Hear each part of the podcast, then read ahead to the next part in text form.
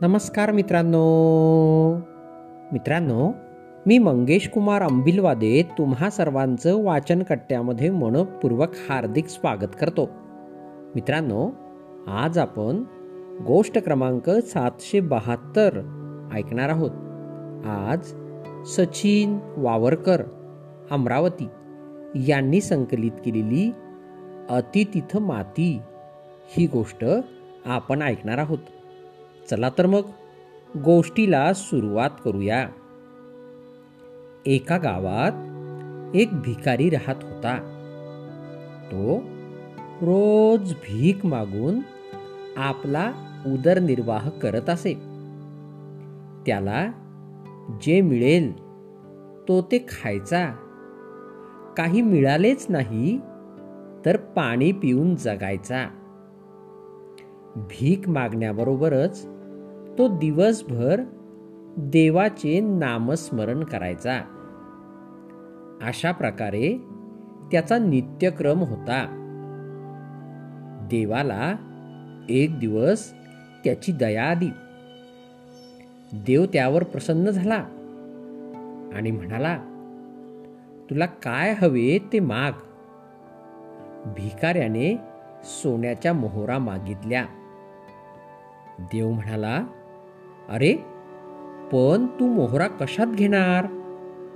भिकाऱ्याने झोळी पुढे केली. मोहरा झोळीत टाकण्यापूर्वी देव म्हणाला मी तुझ्या झोळीत मोहरा टाकत जाईल जेव्हा तू थांब म्हणशील तेव्हाच मी थांबेन. पण हे लक्षात ठेव जर तुझ्या झोळीतून एक जरी मोहर खाली जमिनीवर पडली तर त्याची माती होईल. भिकाऱ्याने जेव्हा अट मान्य केली तेव्हा देव भिकाऱ्याच्या झोळीत मोहरा ओतू लागला. हळूहळू झोळी भरत आली. पण भिकाऱ्याला मात्र सोन्याचा मोह आवरेना. मोहरांच्या वजनाने झोळी फाटू शकते. हे त्याच्या लक्षात येऊनही तो थांब म्हणत नव्हता. शेवटी जे व्हायचे तेच झाले. त्याची झोळी अचानक फाटली आणि त्यातील सर्व सोन्याच्या मोहरा खाली पडल्या आणि क्षणात त्याची माती झाली. त्याचबरोबर देवही नाहीसा झाला. त्याच्याजवळ रडण्याशिवाय काहीच उरत नाही.